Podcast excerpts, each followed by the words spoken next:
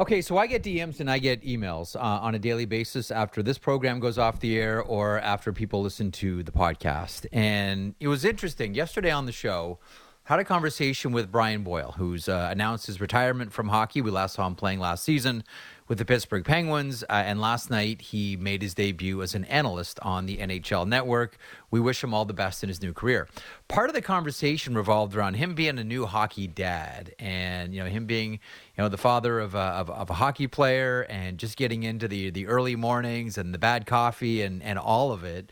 And I was talking to him yesterday and mentioned one thing specifically that seemed to trigger a lot of people. And they sent me notes about it, and I want to read some to you.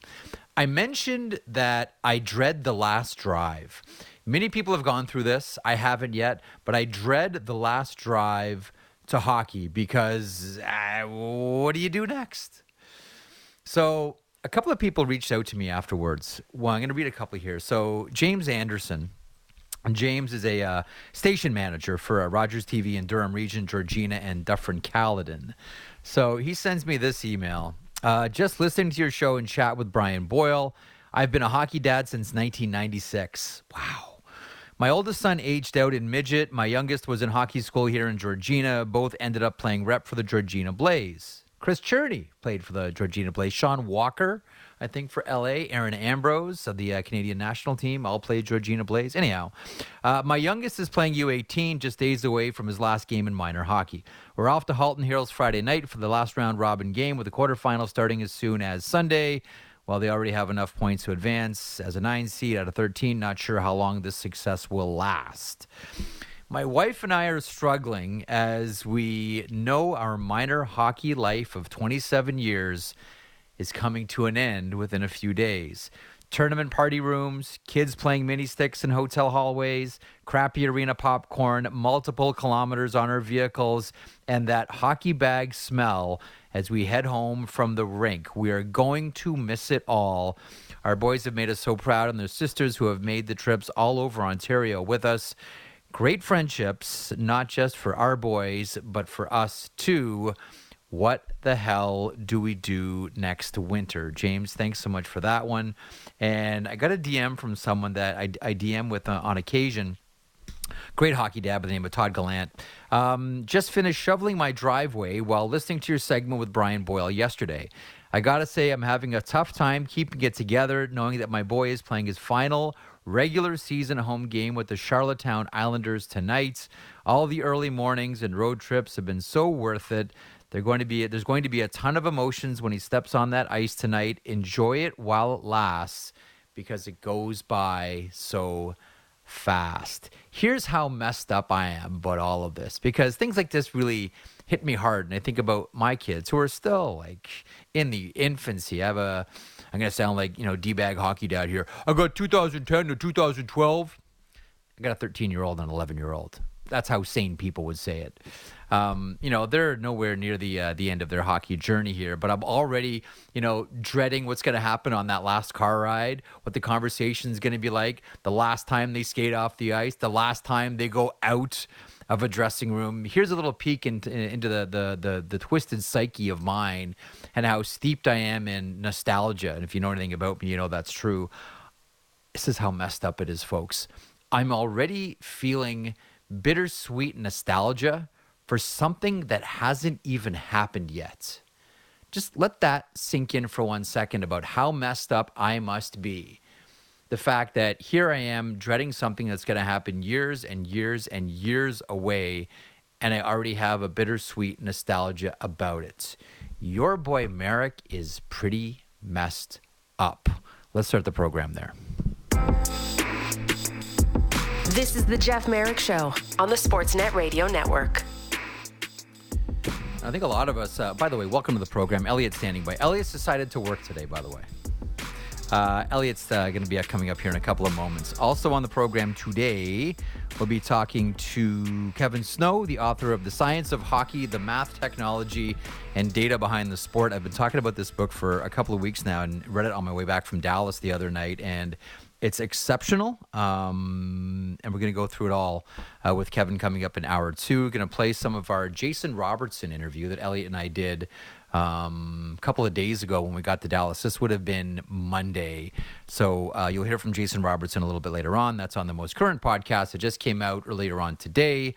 Available, as we say, on your favorite pod catcher. A couple of surprise retirements.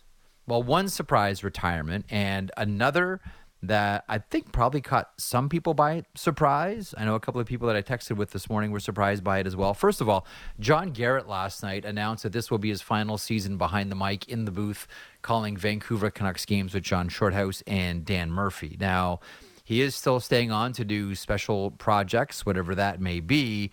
But at the end of the season, that's it for Cheech in the booth. I don't know where to begin with John Garrett. Just adore him. Whenever I hear his name, I smile. Whenever I hear him on television, on radio, I get that soap and warm water feeling. I was mentioning on the podcast a line from Miles Davis that I really like, and it goes something along the lines of, it takes a long time to sound like yourself. And John Garrett, if you've listened to him for any amount of time, whether, you know, going back to the Don Whitman days, you know, he's always been very comfortable sounding like himself. That doesn't seem like John Garrett ever went through any time of awkward transition from player to broadcaster ever. John, I know you still have more games to do, but man, take a bow. What a terrific career in the booth with Shorthouse and Murphy and that crew. And John was a huge part of it, really distinguished themselves as one of the premier, like elite level, Cadillac, top shelf, tape measure, home run broadcast crews around the NHL. Steve Coates, I want to mention as well, 43 years working as a broadcaster with the Philadelphia Flyers. He calls it a career as well. There'll be a pregame ceremony for Steve April 1st as the Flyers face off against the Buffalo Sabres, as we bring in Elliot Friedman from 32 Thoughts and Hockey Night in Canada. Hello, Friedge. Hey, Jeff. How you doing, bud? I'm good. Just mentioning a couple of broadcasters that are wrapping it up, although Garrett's still going to be doing some things for us on Sportsnet. You know, we were in the middle of doing our podcast last night where, boom, the bomb drops and John Garrett announces that at the end of the season he won't be in the booth anymore. And then this morning we wake up to the news about Steve Coates. So Steve is a Toronto guy, played with the Markham Waxers growing up, back when they were called the Markham Sealawax. That's how far back Coatesy goes. With that organization. He wraps it up after 43 years as well. I mean, John is most immediate for all of us, certainly with Sportsnet and being Canadian as well. We've all listened to John for a number of years, followed him through junior hockey, through the WHA, through the NHL, and then transition to broadcasting. Let's start with a thought on both these gentlemen, John Garrett and Steve Coates, Coatesy in Philadelphia. Well, I mean, Garrett, we talked about him on the pod today. I was watching last night as he announced it. I mean, obviously, I've watched a lot of Steve Coates over the years. I've probably watched a lot more of John Garrett than I have of Coates just because of the sheer amount of time I've spent watching Canucks games. And, you know, Garrett is, like, I love the Canucks broadcast team. I think they've got great chemistry between the three main members, Dan Murphy, John Shorthouse, and Garrett. I think Shorthouse and Garrett call a great game together. You can tell they have a hilarious time away from the ice, too, and that translates to the broadcast. And, you know, I just think John called a hell of a game. And, you know, I don't want to copy too many things I said on the podcast today, but one of the things I really appreciated about John was that he listened to the stuff that was said in the studio and he would refer to it on air. And because I think an overall show sounds better when the studio and the people at the rink are listening to each other and referring to things that each other says. And I think the viewer notices it. I think your teammates notice it. And it makes the broadcast sound much more harmonious. And John was one of the best at that. Craig Simpson really good at it too. But John was one of the best and one of the ones I really noticed who used to do it a lot. You know, Coates, you know, He just had like a funny air about him. He always had this look on his face that he got away with something. You know, I kind of like that that mischievous look about him. I mean, you could tell he really loved the Flyers. He loved being part of the broadcast. He really loved being between the benches.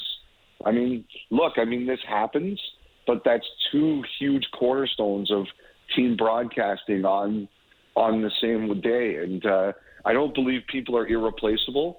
I think everybody is pretty much replaceable, including myself. But I think some people are harder to replace than others, and I think these are two people that will be difficult to replace. You know, I'm always curious about, because we talk about, you know, colleagues and fellow broadcasters and fans often comments on broadcast crews. That's a daily if you follow hockey on Twitter every single night. I'm always curious how players feel about broadcasters. You know, like I've always wanted to ask, you know, Mario Lemieux, you know, how he felt having someone like the legendary, you know, the booming voice of Dan Kelly call that goal in 1987. Or, you know, people that have had very specific voices attached to big moments in their career. Like when I see Kevin tomorrow at Hockey Night, that's one of the first things I'm going to ask him is about, you know, how often do players talk about their broadcasters? And, you know, listen, like Bob Cole has been attached to so many different memories for so many different hockey teams. And you wonder about, you know, Paul Henderson and Foster Hewitt with 1972. Like that's the one voice that I really find interesting through all of this. You know, any of those members of any of those Vancouver Canucks teams who had games that were in part called by John Garrett, how they felt about that, how John Garrett's voice was attached to some of the biggest moments in their career. I'm really curious to see how players feel about John Garrett. Well, I think there's probably a lot. Like, you know, you mentioned Bob Cole. I remember, I think it was the 2007 Stanley Cup final, if I remember correctly, the morning of Game 7 between Edmonton and Carolina. Or sorry, 2006 that would be, Edmonton and Carolina. Yeah. You know, I was chatting with Kevin Lowe, and, you know, he saw Bob Cole, and he said to Bob, he said, you know, I think what he called the boys on the bus or the new kids on the block or whatever. I know I'm butchering it, Oilers fans, don't kill me. But, you know, Kevin Lowe would say that he would watch that periodically, and at that time it was, you know, it was 25 years later, and he said he still got goosebumps. That it was something that stuck with him forever. It was Bob Cole's call of their first Stanley Cup championship. So I think if you have a moment that really stands out for you, and to be honest, it's probably more likely Shorthouse's voice or Jim Houston's voice or going back Jim Robson's voice. But you've probably listened to Garrett doing a game while you're injured or you're not in the lineup for whatever reason, and you've probably laughed you probably laughed your head off at something he said. Like, you know, the other night I was out there for the telethon, and it was pretty obvious to me that he had one eye on the game and he had one eye on the World Baseball Classic, and I thought it was hilarious because he referred to the World Baseball Classic a couple times during the broadcast. I was like, there's only one guy who can get away with that. And so, I don't know, like, the thing about me was, you know, Garrett could take it very seriously. There were things on there that really bothered him. But I think he also had the right balance between it's a game and it's serious. And I don't know. I just you know, they're a heck of a team. They're a great broadcast. They really are. And it's going to be very different. And I think Garrett has earned the right to make his call. Absolutely. To the game and some of the games from last night and some of the races that we wake up to and we wonder about. What's more interesting to you, Elliot? We'll go one west and one east. Are you more intrigued by Florida, Pittsburgh and that race, or are you more interested in Nashville, Winnipeg? Your thoughts on this one? Well, I'm just interested in races. I don't discriminate, Jeff. Are you trying to make either the East or the West hate me? If it was the West, it would be I'm trying to make them hate you more. That's right, because I live in Toronto, so they already hate me to begin with. Yes. I'll say this. I think the West race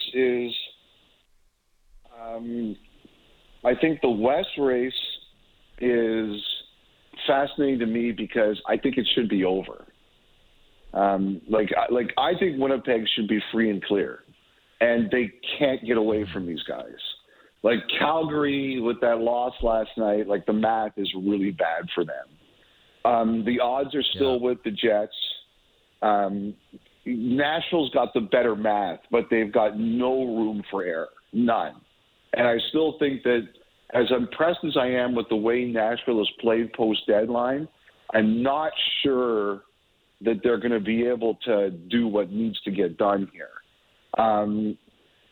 So I look at that West race as it should probably be over already. You know, the East race, I think it's probably more interesting because it involves Pittsburgh. It's Crosby. He put the team on his back the other night in that game in Denver.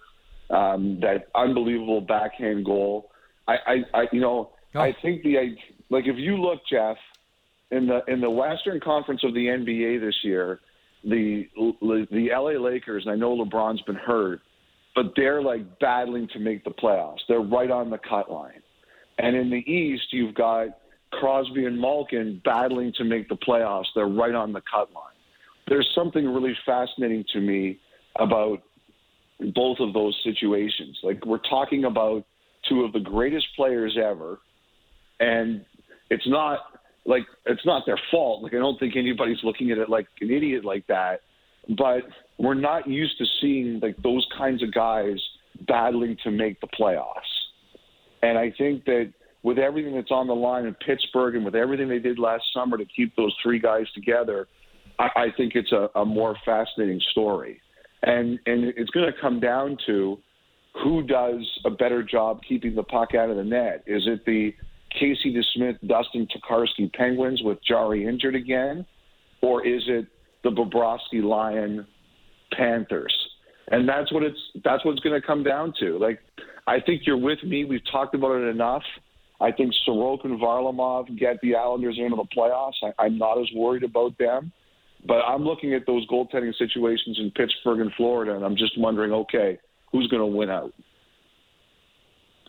You know, the interesting thing about the Florida Panthers, Pittsburgh Penguins as well, and we can measure off, weight of schedule and who's got the tougher schedule. Just having a glance at it today, the interesting thing about it is it's not as if, one team has, two or three back-to-back scenarios. Each only have one back-to-back scenario for the remainder of the schedule. The Florida Panthers have Leaf Montreal back-to-back, and the Pittsburgh Penguins have a Boston-Philadelphia back-to-back. Other than that, there are days in between for rest. So this is going to be like, it's not going to be, one team that's been dragged through a number of back-to-backs or another team that's had their schedule compressed like we see with the Nashville Predators because of what happened earlier on this season. This is going to be like, it looks like, despite, the injury factor, it looks like the East is going to kind of be as close to a clean race as possible, where no one can say, we had three back-to-backs or we had horrible travel. Again, measure off the weight of each schedule. But still, this one looks like it's going to be a clean race for each. Yeah, it does.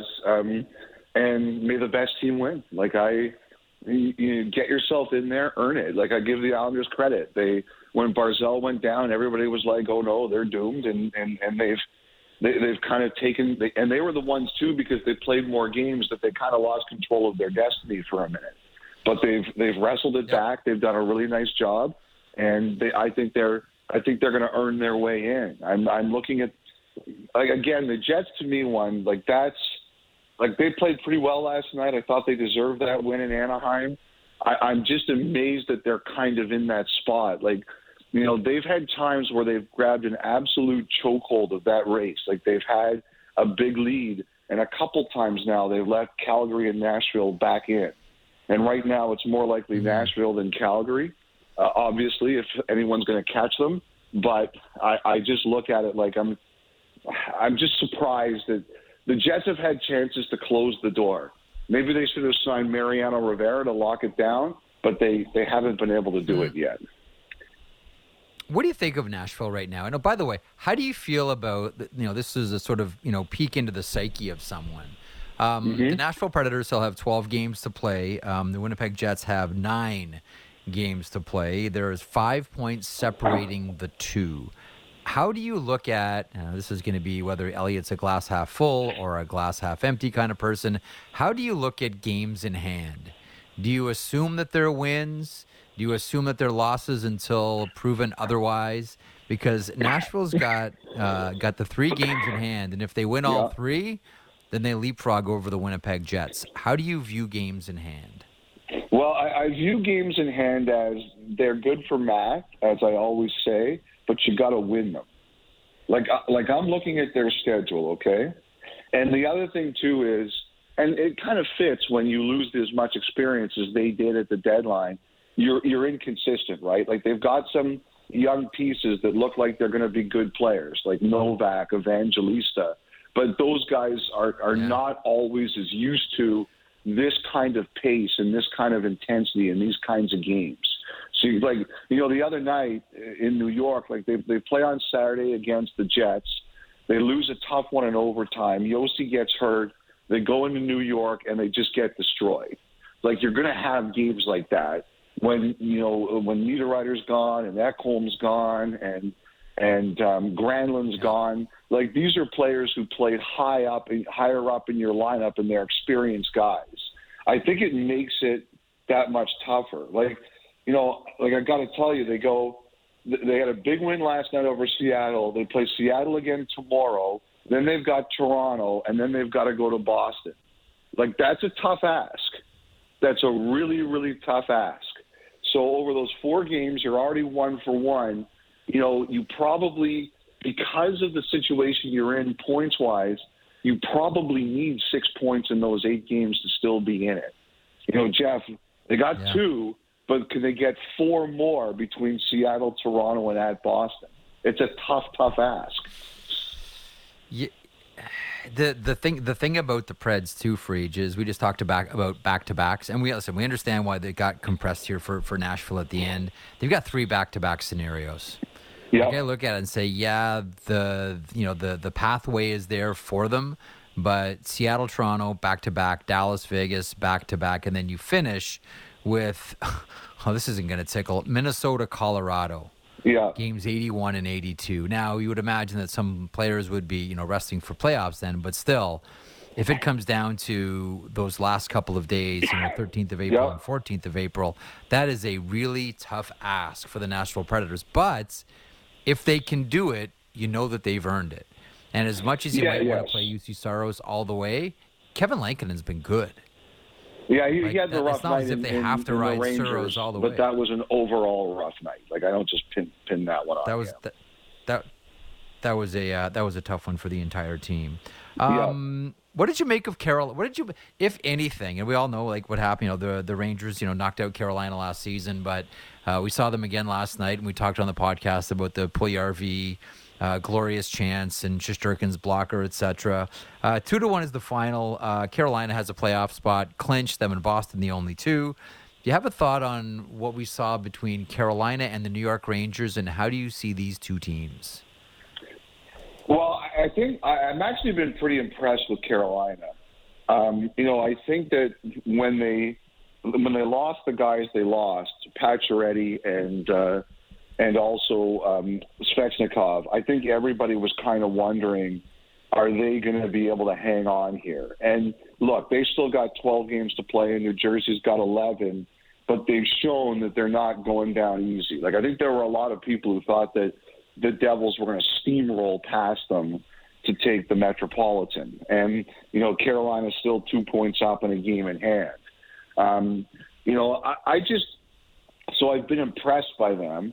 You know, the Rangers are kind of sitting there. They're likely dialed into 3rd spot. You know, I think this, like, I want to see, when I look at the Rangers, like, I'm just curious to see how they're going to handle speed. They're going to have to deal likely with the Devils. If they have to deal with the Devils in the first round, I think that's a really tough matchup for them. The Devils are fast. You know, the Rangers have some guys who like to play a bit more east-west. Like, I actually look at the Rangers and wonder if Carolina is the better matchup for them. And I wouldn't really say that a lot because I think Carolina is a hell of a team. But I'm not sure I like the stylistic matchup of Devils Rangers for New York. I just don't know if that's the kind of team you want to get in the first round if you're the Rangers. So, they played the other day and they played again last night. I mean, as you would expect, there's not a lot of margin of difference between those two teams, both really good teams. But I do wonder if deep down the Rangers look at the Hurricanes and say, as you know, Jeff, they'll never say it publicly. There's no pick your opponent here. I just wonder if they look at it and say, you know what? Hurricanes might be better for us than the Devils are. You know, here's an interesting one, because I don't know that there's a team that I've seen play better and worse at the almost same time than the Pittsburgh Penguins. Like that game the other night against Colorado, they were just ridiculous. So here's what I wonder about today. In the spirit of if you could pick your opponents, if you're the Boston Bruins, who are having, you know, channeling their inner 1977 Montreal Canadiens here. It's just a ridiculous, you know, ridiculous run that the Boston Bruins are on this season. And they beat Montreal in a very rough affair last night. If you're the Boston Bruins, which team would you rather play? The Florida Panthers or the Pittsburgh Penguins? Here's the thing. The Penguins, as great, and when I say great, like when they're on, like that Colorado game, they look they could beat anybody. They look like they can beat anybody. Now, inconsistency has been the call of the day for the Pittsburgh Penguins this season. Florida Panthers, on the other hand, I mean, Matthew Tkachuk is having an all-world season. The Florida Panthers will have better goaltending than the Pittsburgh Penguins. Which team do you think they would choose? Or maybe a better way to phrase it is, which team would have a better shot? Because if you're going to beat the Boston Bruins, you need to bring your A-plus game and have it every single game in the postseason. Which of those two do you think would have a better chance? My gut tells me Pittsburgh, but then I think about the goaltending. Your thoughts? Well, I think the goaltending's the biggest one. Like, is Jarry going to, like, we saw this movie in Pittsburgh last year or before. I know.